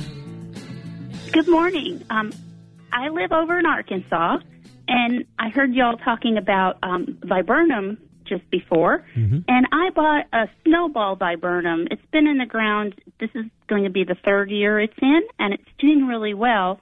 But I've only had berries on it, so I'm wondering, did I get something that was mislabeled, Yes. or it? I did. Yes. Okay. Yes. oh, Yeah, the true snowball doesn't produce many, if any, berries, um, because so- it's actually the true snowball is is Viburnum opulus sterile, which means it doesn't produce any berries. right. So you probably have a viburnum because a lot of them are burying now, just maybe not the snowball. Yeah, Oh, I know. That's a, I need to come to the garden center and order one, I guess. well, you you should be able to find them at a lot of garden centers even now. Um, you know, most of them that's a, a fairly stock Mm-hmm. item. Um, but yeah, they are ordering stuff all the time, so it's not any problem to get one. And if you don't find them now, which I know is a good time to plant, they a lot of people have them in the spring because they're closer to their bloom time. Mm-hmm. But I would check. I would check right now everywhere to see if I could find one because it's a good planting time. Yeah, and it's a great, great plant to have. You know, I've got one that's been in the ground, I don't know, 10 years or more, and I have almost all the time have a flower on it. Now, it's spectacular in the spring, and right now it's already loaded with buds. Um, but it, uh, it will have a flower here and there just all through the season. You're just making me jealous now. I have to start all over. Yes, That's I my know. job. to make you buy more plants. See, advertising works. And Oh. so, um, what kind of soil do they like? Because the the viburnum I have, it gets a lot of water where it is right now. Is Mm-hmm. snowball going to react the same way, or do I have to worry about wet roots? No, it should be fine. I would always in well, I don't know what how your soil how well it drains over there, but we tell everybody to plant them a little bit high. That way, if the ground is solid saturated for a week from a lot of rain, you've got some of the, of it sticking up above the soil so that air can get to that root ball. Uh, that will keep it alive. You know, if it's totally buried at ground level, then it can, in theory, have saturated roots for a week or more, and some plants just won't tolerate that. So if you'll just plant it a little bit high, make it look like it's on a little hill, bring your soil up to it, but not on top of it, you won't have any trouble with it at all. I mine is planted in an area that it's slightly elevated, maybe three inches or so, but under it is a lot of water. Yeah, so mix some good rich compost in as well. But uh, the big thing is planting it a little bit higher. Okay, thank you so much. That's helpful. I'll be planting a new viburnum. All right. Hopefully, get a snowball this time. Yes, Uh, thank you, thanks Ellie. for the call Thanks this morning. You know, I saw some planted that grew, I think, three feet this year. Oh yeah, I, I was amazed at that. I had no idea they grew that fast. I've had to cut mine back a couple of times just because it's just overpowering. Mm-hmm. I've got a a, uh, a real pretty maple that's right beside of it, and it's growing up into the limbs of the maple. Yeah, So, now you got to prune it and change it. But because it has buds on it right now, do not prune it, or you're No. going to prune all your flowers. Yeah, it's right now. always really good just to prune after things flower, right after, or you know maybe a couple of weeks or a month after, because like azaleas, if you you need to prune them, you know, soon after they bloom, because I think here the cutoff date's like the Fourth of July. You shouldn't prune That's- that's azaleas it, back. yeah. Eh, kind of in that that range. So, uh, and then hydrangeas, we always seem to pl- prune the blooms off of those. Yep. A lot of people do that. But there's two kinds of hydrangeas, like the um, paniculatas that you can just take to the ground. Yep. But the others, They bloom on know, first year wood, whereas most most of our uh, the big mop heads, bloom best on first year wood. I mean, on second year wood, and then they will have some sparse flowers on first year wood if you're lucky. Yes, that that's just a hard window when you're trying to prune to figure Yeah. that out. Because first year, okay, you prune it, and then it puts in growth, and then it blooms there. Okay, so the second year growth means we prune it now this one year, but don't prune it the next year, right? And Well- then it blooms off that. Yeah, the wood that was produced this spring is is producing flower buds. So next spring, that's called second old wood or second year wood. So that blooms. First year wood is when it sprouts and blooms. You know, obviously in the same season. That's why I had to go through that in my head because I knew there was something I'm missing. It's hard to think about that. It is, it is, and then you know how I think things too hard through. Absolutely. Whoop, I got in a big circle with that one. Yeah, well, quite often she'll go over here and start really talking, which is you know doesn't she doesn't do that very often because Kenneth doesn't let her. But when she's really talking, and then I'm go, "What in the world is she saying? I've just lost her." Just lost her. That's why uh, Kenneth and I couldn't work together at Dan West because we were both elbowing each other to try to get to the question. but it was fun. Well, um, Um, we've got another hour here. If you're staying with us, we're going to uh, we are going to bring up how to um, get that amaryllis last year to rebloom again. right, and other topics, especially if y'all call in. We'd love to hear your talk, talk bits and questions. We will be right back.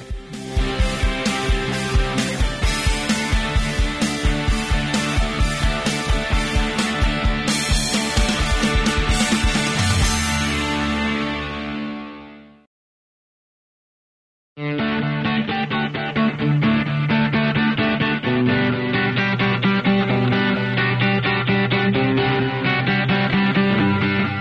garden help you need. Now, Mid South Gardening, powered by Palladio Home and Garden, with your hosts, Veda Vance, Kenneth Mabry, and Jim Crowder. Gardening.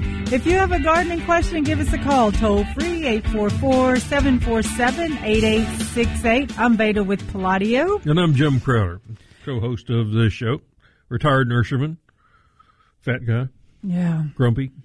Grumpy, there we go. That one I agree with. Not so much anymore, Yeah, Mr. Grumpy. you know, Um, heavily medicated. So. so that works really well. Yeah. Must be off all the bulbs you ate. Yeah. being around all the pesticides. You know, I can remember when I first Ah. got into this, was working at some of the seed houses.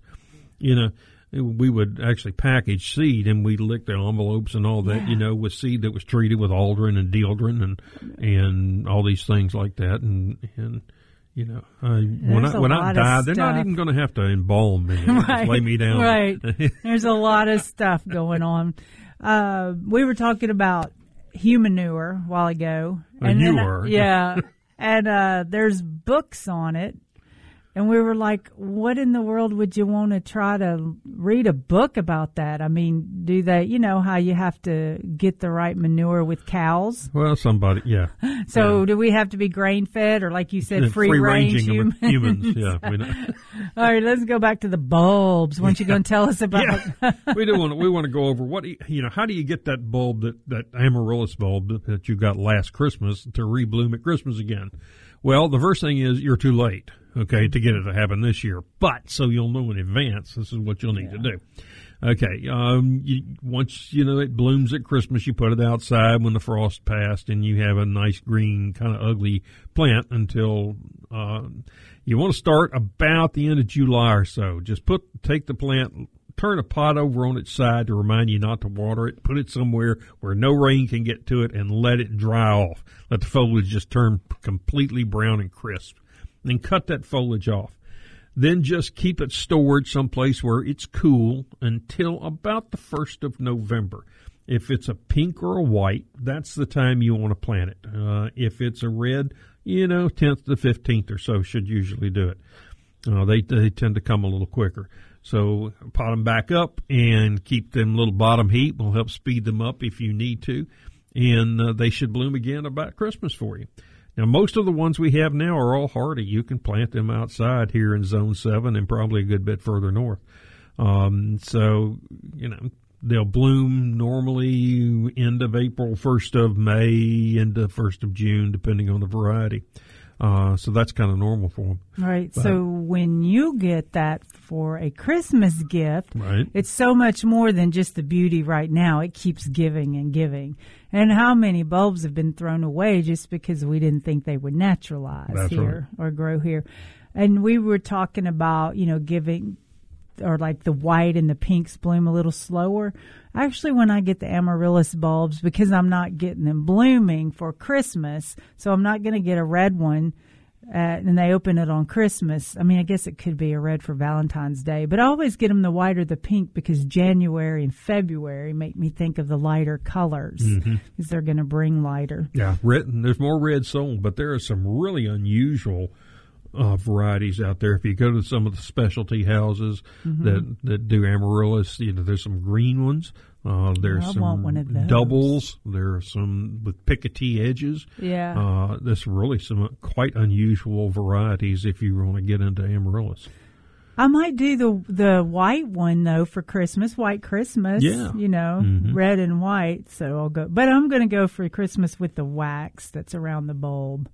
But has anybody tried, or what do you think if that would naturalize with all that wax around? Well, it? I would take the wax off. You know, Yeah, even when true. back when you were seeing so many waxed roses, I would always tell people to try to get the wax off, put it in somewhere and let it get warm, and rub as much of it off as you Yeah. can because it's made. The, the wax is made to help keep the bulb from dehydrating, and, Mm-hmm. and same with rose canes because if they're on the shelf somewhere, uh, they can dry out. Um, so it's it's it's good for the bulb and for the retailer, but it, once you put it in the ground, it's best to get that off because the plant needs to breathe through that, and it Mm-hmm. yeah, can't. It can't. Yeah. So- Yeah, all that did not seem like that would be a good thing, but then I realized this is just a for, small amount of time. Yeah, and you can peel it off just like an onion. Yeah. You know, cut into it and peel off a layer and plant They're it. good to go. Yeah. And um, you said something about the um, ugly foliage on the amaryllis. Well, I It mean, we to, just it's say, long and tends to flop over. Right. You know. Well, the thing that made me go to a um, house plant. Oh, someone take, took a picture of a container done with house plants, and she just loved, loved, loved it. It was one of the best things ever. And this makes me think about how a plant person sees how a plant's supposed to look, but people that aren't so much plant people, they see it in a different beauty. And so the reason why I was saying that is bromeliads. They bloom, really, they have their bloom a long time. but only once. Yes. So after it bloomed, she still kept the foliage in there because she liked the architectural look of the foliage. Mm-hmm. Because me, I would have said, "Oh, it's not blooming, yank it out and put something else in." And I was looking at it and I go, "She's right. That's It will- beautiful foliage." I have seen them last more than six months Mm-hmm. and still look fine. You know, if it's one of the ones that has the spike flower, you Yeah. cut it out, they'll they'll stay up, giving the appearance of being alive because they Yes. technically are alive. But they once they the mother plant blooms, it di- dies off, and you Mm-hmm. get pups usually off the base of it. Yeah, Um, that's what I was going to ask um, because I know you can take the pups off and replant. Mm-hmm. Never tried it because the whole mother plant dies, and the the pups you take them off and I guess you just put them in soil just because uh, they got little roots maybe. Well, yeah, we tend Yeah. to put them in soil. Most of them are epiphytes; they grow attached to the bark of trees Mm-hmm. uh, in most instances. But uh, we we plant them in soil, and as long as it's not too soggy, they'll do fine in that. Now, this is we talked earlier about not putting a uh, putting uh, ripening fruit in the fridge because it will destroy the flower bud on tulip bulbs. But if you if you want to force a bromeliad into bloom, just take a clear plastic sack, cover it, and put a couple of slices of apple on top of the soil and seal it up so the ethylene gas can be mm-hmm. caught inside that, and it will force a bromeliad into bloom. Because most bromeliads take up to about three years to bloom, and then the bloom will last six months or so. Then the plant will last probably another six months or so, but it is takes a good while to bring that up. So if you want to force them into bloom, you can do that with just a couple of mm-hmm. slices of apple and a plastic bag. because the other not because but it's hard to tell if you're going to a retail place to know how long that's already been blooming. Because Yeah. what if you're on the fifth month, Yeah. but it looks like it just started? Yeah, check your flower. You know, if it's in bud, which most of them aren't sold until they're in bud, uh, you want to make sure that the buds at the base of it have not started opening. You know, because it's going to open up further down the stem as it goes along. Uh, or if it's one that's got the flowers down inside of it, make sure that they're tight, they're not brown or anything in there. And most of those need to have water kept in the mm-hmm. center, and that's the way that they get a good bit of their nutrients is bugs falling in there and and dust and stuff being blown in. They actually absorb nutrients from that through the water. So um, Yeah, see, that was always strange to me is why do we have it planted in soil when it gets its nutrients that way and it's epiphyte that grows on trees? But I guess you got to hold it up. That's right. It's got to be attached to something, you know. Mm-hmm. Yeah. And and it, it is. You can attach them to pieces of wood if you want to. Mm-hmm. And we use liquid nail. Uh, the roots will actually grow through that. Wow. So it's it's very easy to attach a bromeliad to a board or something Mm-hmm. like that with a little liquid nail. See, that shows how how plants just take over a whole. They can take over a whole house and like Oh yeah. a short amount of time Yeah, because they can a- just grow on Um, anything. again, invite you and join our our mid south our mid south gardening Facebook group. But we had a, a lady post where her room. She said, "I don't have a greenhouse, so this is what I have to do," and it's just loaded with plants. I Mm-hmm. mean, everywhere you look, there are racks with plants on them. Uh, but it's it's done done well. I mean, you know, Mm-hmm. the looks, pots looks- all look like Yep, coordinated. it's and- nice. She's got stuff coming into bloom. So you know, you're, once you become a plant person, there's Mm-hmm. always room for another plant. I saw there is.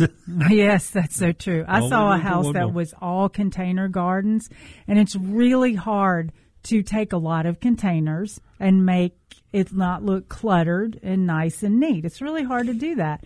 And hers was so strategically planted out, and it looks like that she could not garden in the ground anymore. Mm-hmm. So she just had planters put in all kinds of areas, and now she can garden, Yeah, and it looks good. always away. All right, let's run to a break and uh, give us a call 844 747 8868.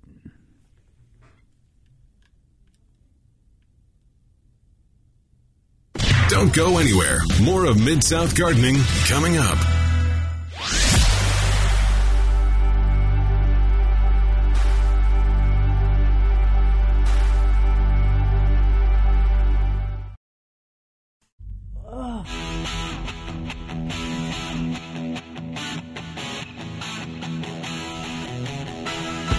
Good morning and welcome to Mid South Gardening. If you have gardening questions, give us a call toll free 844 748 8868. And one of the things about the end of summer is the whitefly.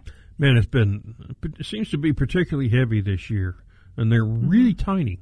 Um, Oh, they're tinier than normal? smaller. It looks like than normal, Oh, or maybe great. I'm just That's- getting a younger crop or something. Oh, maybe that's what I saw they're then. very, very tiny. Um, in fact, I tried to catch a photograph of one to put on the on our Facebook group, but it I, I couldn't get one. Quit bragging about your great camera on your phone. I, I, That'd be ha- hard to get. I spent big money. I bought me a new camera for $190.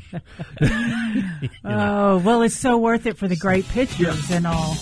It'll Um, it'll do macro filming, so I can get Mm-hmm. very close to something, which is something which I, you know, I, I have a camera to do that, but you don't always have the camera with you. No. So, um, but it, I've, I've enjoyed it this week, the few days that I've had it.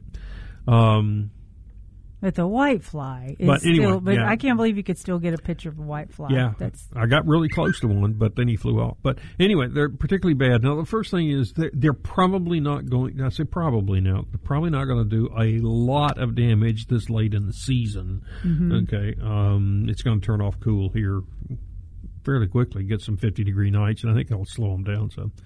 Um, but you can't kill white flies on your shrubs. Okay. You're always going to see them because they're migratory. They fly from your yard to somebody else's and, and back. So you want to think about protecting the plant if you're having a really severe case of them. Uh, and that means by using a systemic insecticide they have a very small piercing mouth part. So if you spray the plant, they're not going to get a whole lot of chemical if it's something they have to ingest. Um, so you know, uh, a systemic that's inside the plant is the best way to protect them. And same with lace bugs, um, spider mites. You know, if you can use a systemic to kill them, it's the easiest way to do it and give you the longest control. But again, if you killed every whitefly on your property, you come back in 20 minutes after you sprayed, and there are going to be more. Because okay? there's there's so many eggs on the back. Yeah. Little white or they're, clear. they're all over the place. Plus the Yeah. fact that they're just going to fly back in. Yeah. So you know, but if you've treated your plants, you know that it's protected. You know, and uh, Yeah, because we're just trying to offer more protection because white. Right.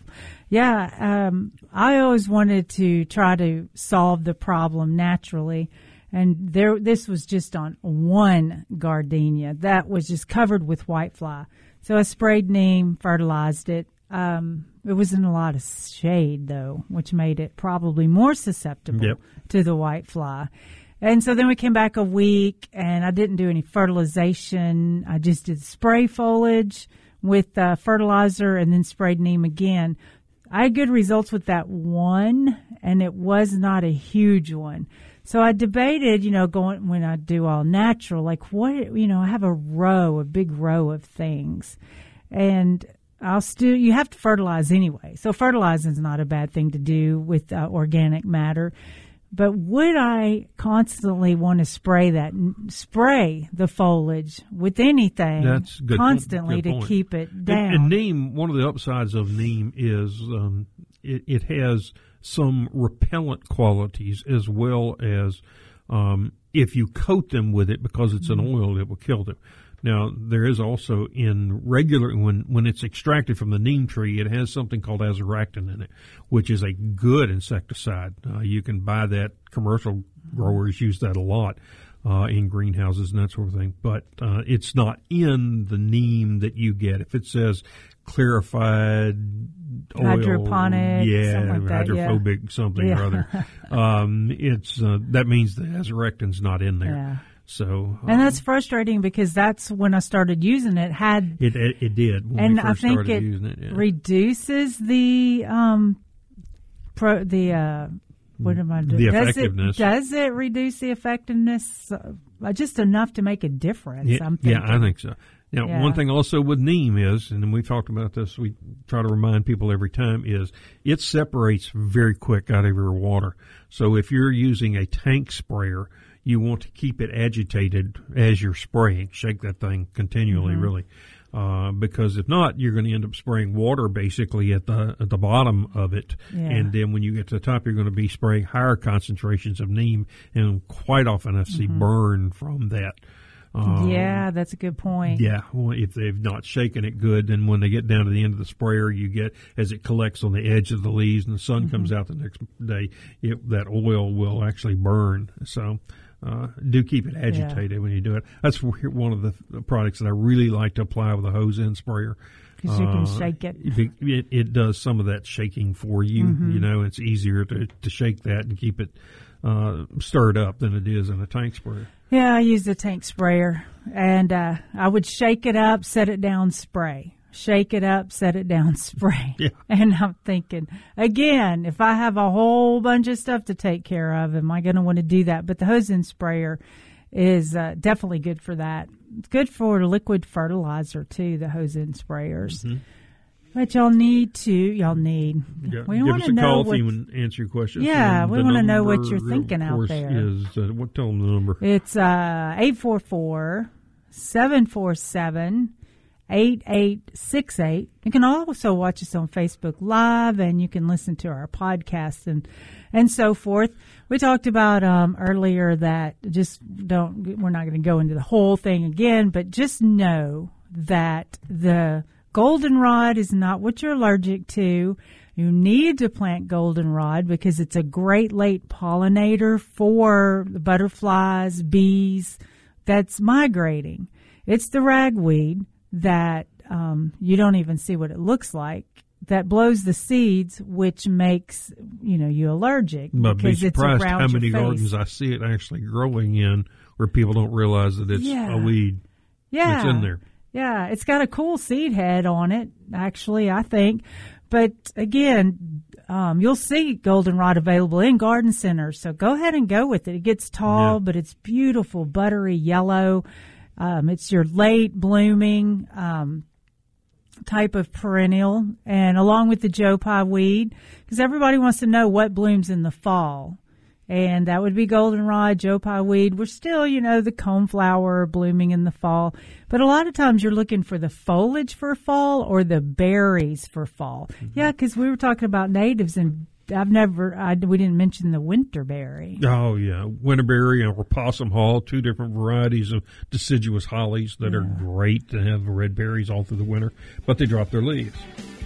yeah, and a um, lot of people don't like that, but it's worth it. We'll be right back.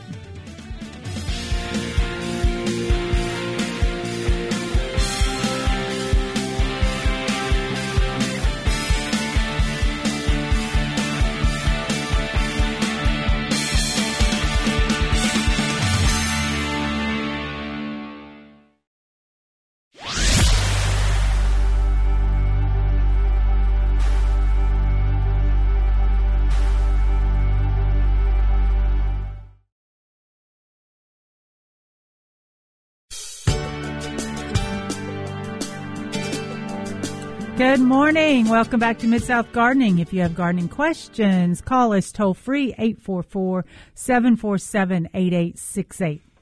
Wanted to remind everybody about our Facebook group. We had Hilda join during a break here. Thank you very much. But Mid South Gardening, um, we have a, a great Facebook group there. Please join it. You can post pictures and brag. You can just uh, um, ask questions, uh, or you can just learn a lot from reading. So please, if you haven't, join Mid South Gardening. It's fantastic and wonderful looking pictures, and especially because you have people from all over. yes. And so you get to see some different things going on in different gardens. And sometimes you find out that it's Mid South Garden's pretty great. It is, You know, to and we have in. we have members from all around the, the world. Really, we Mm-hmm. have a number of English uh, people in England and that area that are members, Australian members. Um, I think So- the biggest thing about people moving into Memphis is learning the soil prep because so many people from other areas go, I could just stick it in the ground. Yeah. I never thought about spelling, spending $60 on the soil and 30 on the plant. Mm-hmm. well, let's see. We've got a caller. Good morning, Steve. You're in the Mid South Garden. Good morning. Good morning. Thanks for the call. How can we help you? We have a a bed that separates us and our neighbor, and it's been growing for 30 years. And here about two weeks ago, the I guess I'm saying it right, unanimous. Close, euonymus. mhm. All, all, all ways are good. All pronunciations are good for that one. All the foliage was gone except for the top. And my neighbor and I were looking at it, and he said they were deer prints. Why would deer eat the foliage and not eat the top? Oh, why would they not eat the top of the shrub, but eat the foliage off the sides of the shrub? Right. Uh, the height of it, possibly. The deer couldn't get to the top of it, maybe. It's not that tall. Yep, That's so cute. we heard that in the background. Well, tender leaves. The leaves are more tender. I'm trying to get over this one Yeah. real quick. Yeah, tender leaves, yeah, possibly. that was just an accident. I mean, we used to have at nursery come in and just eat the tops off the roses. You know, they wouldn't touch the the mature foliage. They just wanted the tops of the flower buds. Uh, so they're kind of picky. And I mean, I live in kind of Old Town Bartlett, and went out one day, and I've got deciduous azaleas, and all the tops had been um, Your camera's eat out going of off. No, that was my phone. um, all the tops have been eaten. Flower buds have been eaten off my deciduous azaleas, and they're you know three and a half, four feet tall. So they weren't rabbits or anything like that. This was this would had deer had come in there, and I I've seen deer not far from the house, but you just don't expect them you know in a residential area like that to come in and just shear them off. But um, the only bad thing about what happened is that they didn't prune them all the way to the ground. Because you don't like those euonymus, do you? I'm not a big euonymus fan, no. But you know, and it's kind of late now. But next spring, you probably ought to do a little hard pruning on them to let them come back out and look good again. And the big question is, how do you make them not eat the shrubs, right? Yeah. Which is so impossible. Uh, Yeah. Well, I mean, You can make them do- taste bad. There, there are some things that you can spray on them and Yeah. spray around them. Um, and you know maybe you could reduce the eating too. And one of the biggest things, you know, the nursery I worked at was out in a, more of a, a country area than in the city. We sold a good bit of Milorganite fertilizer Mm-hmm. for just that as a as a deer repellent because they don't like the smell of it. Um, and you know, if you treat the area, don't just treat the bed, but treat the area outside the bed so that they smell that before they get into it. Uh, it does a good job at keeping them out. So that's really worth a try. The Milorganite. Yeah. What did we get your question, Steve? You got it. Thank you. Thanks Come so much for us. the call. yeah, that deer question. I always just feel Yeah. really sad when they ask me because I mean you're like bottom line. Um, you know, like this one. I might have told this last time, but a lady had a six foot or five foot fence maybe, and it has the points on the top, Oh, and the deer were jumping out and getting skewed. Ugh. By that. And so she didn't want the deer in her yard, but she sure didn't want that to happen Yeah. you know so what was how would you you know she was like how would you fix that and so well, you need to make your fence higher Or But cut the points off of it. yeah that's easier too isn't it Yeah. um, because you know the higher their fence is it's harder to jump over but also i had heard because there's so many little secrets you know that people have experienced with that but i think this one was pretty scientific that if you have two fences and they're not uh, that far apart then the deer can jump over the one but he can't get enough run to get over the second one maybe for vegetable garden. I don't know. I, the best thing for vegetable gardens is enclose the whole thing in a cage. Yeah. I've seen that before. So really, the thing that I've heard, like you just said, was the Milorganite. An organite, or you know, I've heard pretty good success with these motion activated hose Oh, sprinklers that uh, you know it comes on if, if something. Even in front of it. humans, I Yeah, found I- you out. know, Did you find out? no, but I wanted to put one out in my side garden, you know, because and you know I have some neighbors who let their dogs go and they come over and use my yard, and, you know, which I really don't appreciate. Right. Um, so Yeah, I, I- I'm kind of tempted to put one of those out there. I think hmm. that's a good idea. But the mill organite also, you you know y'all you know you're going to get deer in your yard, hmm. especially if you had issues. So start at the beginning of the season before they're feeding, so you can you know go ahead and tell you know make them think it's not a desirable place to go, or you can wait later, but the deer have already come in and got some munching on it, so they know how good it is that they might not be repelled as much Yeah. by the Milorganite. you know, So- focus on deer pretty um, habit forming. They like to come in from the same area, you know, use the same pathway. So treat that area really well with milorganite. Treat your beds and a 20 foot barrier on the outside of the beds. You know, if you just if you got hostas, you know they're going to come get them. Then just you want to treat a wider area so that they smell the milorganite before they get into it. And for a day or two after you put it down, you'll smell it. But it, it lasts four to six weeks usually. Um, you know, I think it's and, and it's not going to burn. It's safe to put on your vegetable garden. It fertilizes everywhere. your yard. Yeah, it's it's a good organic option to uh, cover large areas, uh, and you know, it, and it works pretty well. Used to, one time the EPA cracked down on them because they said, well, if you're going to claim to be a deer repellent, um, you need to be as classified as a repellent and not as a a um, fertilizer. So they put out letters and said, hey, don't talk about it being it's not. It's it's fertilizer. But then there were enough college, university studies that found that milorganite actually did work. That um, it's now what's called common knowledge. So it's an off-label use that is accepted.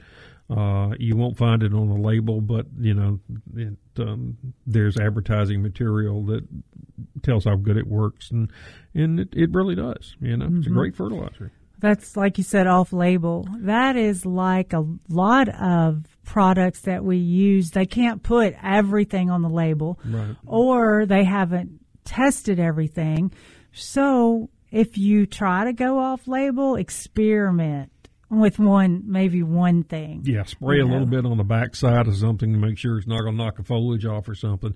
You know, and I know if people are going to do some research on milorganite, they're going to see stuff that says it has heavy metals in it. It's that human manure. Yeah. Okay. Well, here are the facts. Every fertilizer you put out there, regardless of what it is, has got heavy metals in it. Um, it goes back to uh, back in when Lou Gehrig came down with with Lou Gehrig's disease. Most all of the uh, major foot major athletic fields were being treated with milorganite, and um, that was the one common thing that they found. And there seemed to be a higher percentage of Lou Gehrig's disease in uh, professional sportsmen. Um, so the, it got tied to it, the heavy metals there, but there was really no really good research that ever did that. I mean, they didn't look at things like the fact that all the baseball fields had lead pipes in them you know, that were built, you know, around the turn of the century. Mm-hmm. So there were other issues that it very well could have been. Just not deep uh, enough research. No, it yeah. wasn't. Uh, and the fact is that for you to reach toxic levels of heavy metals in your soil, you'd have to remove a full 12 inches of your soil and fill it back with 12 inches of milorganite to even yeah. get near the minimum amount, you know, that's uh, the that could affect you. Right. So you know it's so no worries because really nobody's going to do that. Yeah. Anyway, uh, we were talking about the native shrubs earlier, but there are um, a couple of shrubs that I'm beginning to like a lot, and uh, it's a replacement for the Otto Luyken laurel because it gets little holes in it. The Distylium. Distylium. Yeah, you were thinking that. The Distylium. There's one that I'm in love with now called the Blue Cascade. Mm-hmm. It's That's lower. Yeah, bigger foliage, more compact looking, more um, not formal, but more in control. Yes. And then there's a vintage uh, J. Vintage J. There's linebacker. It's an mm-hmm. upright version. There's I mean, there are dozens of them now on the market. Distylium's really in the last 20 years have just their production has mm-hmm. exploded. They found so many different varieties. Yeah, so um, try a Distylium, which looks pretty with Loropetalum. Yeah, it's a pretty evergreen shrub. Now, one thing you want to do, whatever the label says on it as far as size, give it more room. Yeah. Uh, here, particularly in, in the Mid South, they seem to like our soil uh, and they get very large. Mm-hmm. They uh, found had, that out at the botanic we gardens, did. Right? There were some they planted there, and they overgrew boxwoods, overgrew the annuals. Mm-hmm. Um, and of course, and yeah. it's tough to control all of that, you know, with the minimum amount of staff that they have. Right, because you would be pruning a yeah. lot. yeah. yeah. It is. It kind of. It looks good, like for um, upright, spiky foliage. But after we run to the break, we'll go over a few more things. Yeah. And um, we'll head out. We'll be right back. You're listening to Mid South Gardening.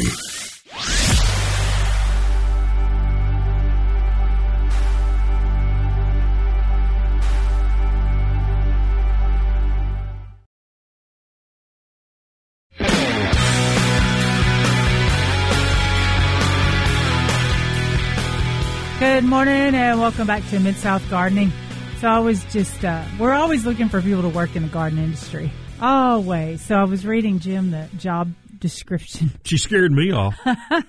You know? I'm like, but likes to work in the rain, in know, the heat, unload the, trucks. Yeah, now have some knowledge a little bit on annuals, perennials, but you also had to clean the bathrooms too. I know. And so nobody's answering me back. I know. but um, I said maybe I should just say, "Oh, wrong job description," and then get them in, and then go, "Ha ha, I got you now."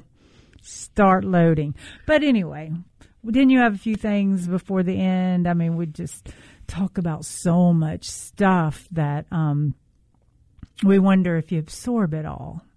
And I'm That's glad why we're here every I was going to so say, can, I'm you glad ask, you're you know. not absorbing it all. So you'll listen to us every week. We really enjoy all of our listeners. And um, I'm thinking, okay, this week the weather's pretty decent. Pansies, I am putting pansies in. Yep, it's getting time. Yeah. Now get you know we've got warm ground temperature right now, and that's good. You'll get good root development, even if the pansies don't explode with color, but they're mm-hmm. getting established. So you know they're going to be fabulous in the spring, but the sooner you get them in right now with these 70 degree days, the better off you're going to be. Yeah. You know, you got yeah. snapdragons. I've got snapdragons that are coming back that I planted last fall That's that, so that look awesome. great. Uh, both some dwarfs and the standards. So you know, it's uh, some of those will last a long time for you if you just baby them a little bit. I mean, they made it through the one degree weather, but we had snow on it. That's right. But would they have made it if we didn't have snow with that one I, th- I think so. I think so. Yeah, because they're more The cold's cooler. not so Yeah. much the thing. You know, uh, Yeah. pansies are considered long-lived annuals because Mm-hmm. we tend, we grow them through a winter instead of through a summer. Um, And we've got them from October to sometimes June, but typically Yeah. May. yeah, normally you know we start pulling them out when it's time to put in the regular annuals, and that's when they look their best. You know, Right. so Um, definitely do some pansies, and then the violas are yeah. good things the, too. You know, I had even with the snow, I had uh, ornamental kale. Uh, Yeah. uh, Don't all they- the, and the Swiss chard, I, I was real pleased with. It came through beautifully in, the, in zero degrees temperature. Well, do you notice, like on the cabbage and kale, that if you go with the kale that's more leafy, that don't it doesn't it's not able to uh, hold water or ice because it drains out more, so it doesn't have such a um, Mm-hmm. issue in the winter. I could see that, and it's really all kale. We call it cabbage, but every Mm-hmm. Yeah. bit of it is actually a kale.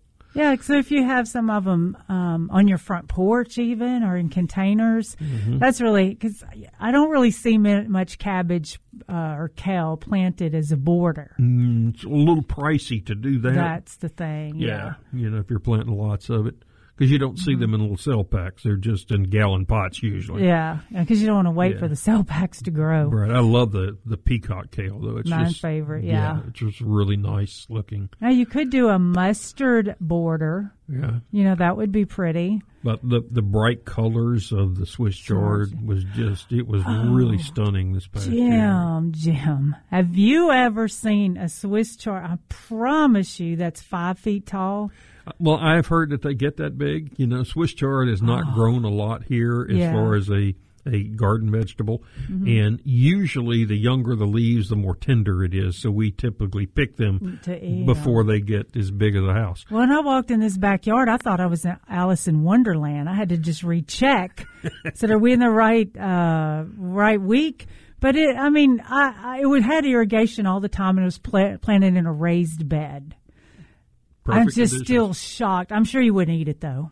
It'd be tough, but Yeah, you know, I guess depends on how hungry you are. Yeah, yeah. Hey, you can make edible container gardens by putting your mustard and your Swiss chard in there because you just clip some off and put it in your salad or on your sandwich. That's right. Leaf lettuce, black seeded Simpson. I mean, in 20 days, you can have a crop from Mm. Yeah. the time you plant it. So you can have a little baby lettuce, you know, real quick and, and makes a nice little garden. Mm-hmm. What- what's- nice salad. Yeah. Oh, that I'm hungry now. So, um, also the microgreens, they would be a good thing to get for through the winter time to grow and have some little fresh microgreens as long as you're in a good light situation. Yeah, got to have some sunlight. You know, and, and if you're growing under cover, yeah. remember you got you're the only source of water. Right. So And many light, people plant containers to go on their on their front porch with winter stuff in it, but they don't realize it's not getting the rain. You know, you Mm-hmm. Yes. got to get water on that. Or even under the eaves. Yeah. Yeah. Uh, good point. You have to water. And what's it time for us to go? pretty quick. Again, remind you to join our Facebook group, Mid South Gardening. There are some questions. We want you to read the rules because we're a little bit of a different group. Okay, but we got a lot of good experts. We have lots of information on there, and uh, and you know, anytime during the week you got a question, zap it on there. You'll get an answer in just a few minutes, and it will be right. If it's not, I'll correct them. Yeah. So there. And if uh, you miss it, I'll see it. I'll call you. That's right. Yeah.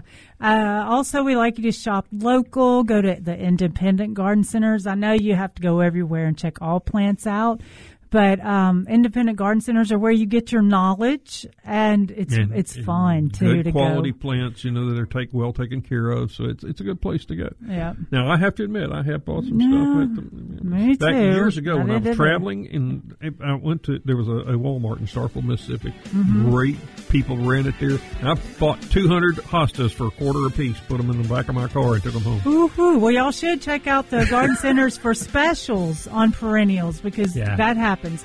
All right, we will see you next weekend in the Mid South Garden.